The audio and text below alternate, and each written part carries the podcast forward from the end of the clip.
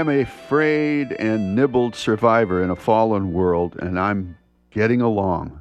I'm aging and eaten and have done my share of eating, too.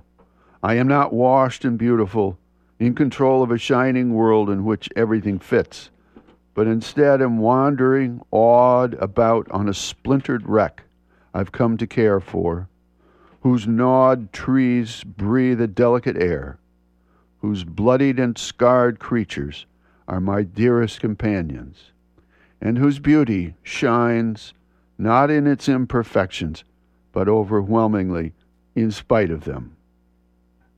From Annie Dillard. Good morning, everyone. I'm Rob McCall. This is the Awanadjo Almanac, a collection of natural and unnatural events, rank opinion, and wild speculation devoted to feeling at home in nature and breaking down the wall of hostility between us and the rest of creation. And this is the Almanac for March 9th to 16th, 2012. We're coming up on the last quarter of the worm moon. so here are some natural and unnatural events for this quarter moon. At last, a few warm days are drawing the frost up out of the ground. The roads are posted and the brooks and streams are chattering and roaring over the rocks, singing joyous hymns of release from their icy prison. and now the blustery winds sweep winter's dust and debris in swirling clouds across the fields into the woods. The sun is above the tree tops and nearly blinding on its cloudless midday. Bones long chilled crave warmth, and skin long covered yearns for sunshine. Dogs and cats rest on the sunny side of the house. Children shriek and run at recess, and the elders sit in the sun in the afternoon. Buds on trees and shrubs swell silver on a warm day and then shrink tight at night.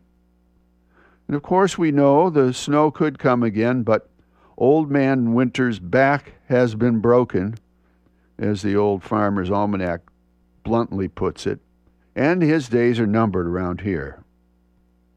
Mountain report the woods of Awanadjo are still filled with slowly melting snow and ice, but the open fields are nearly clear Coming down over the high fields, I could feel the soft body of the real live earth giving underfoot with each step.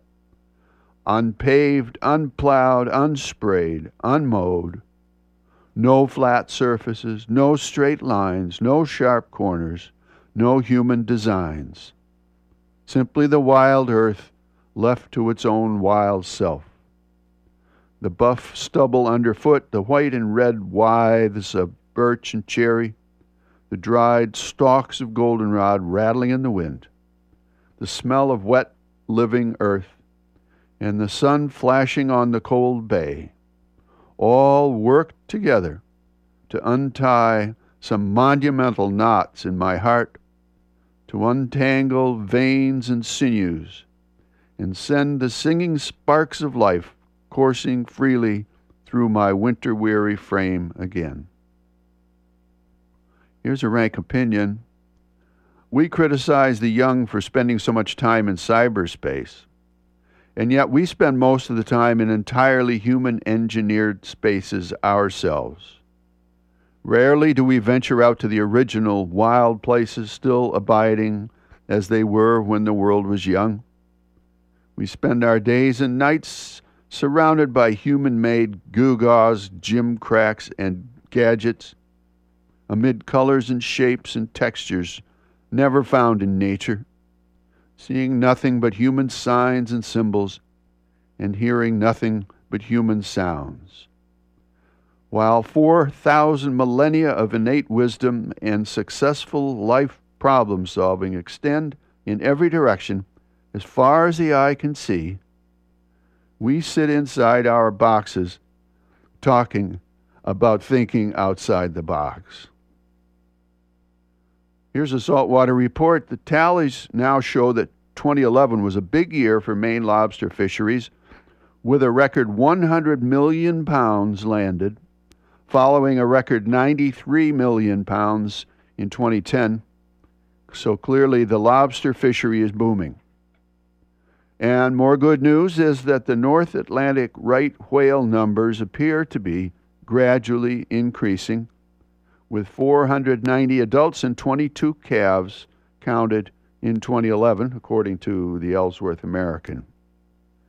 Entanglement in fishing gear is still a threat, but fishermen deserve thanks for their efforts in replacing dangerous gear and helping to free entangled whales. It appears that with vigilance and care, we can have both a booming lobster fishery and a healthy right whale population.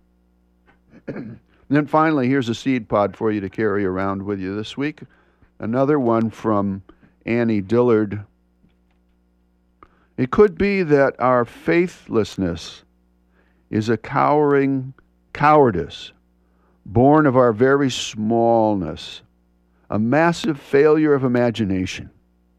If we were to judge nature by common sense or likelihood, we wouldn't believe that the world existed.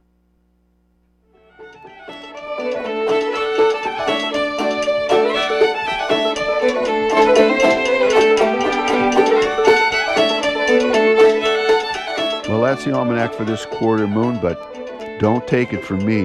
Go out and see for yourself.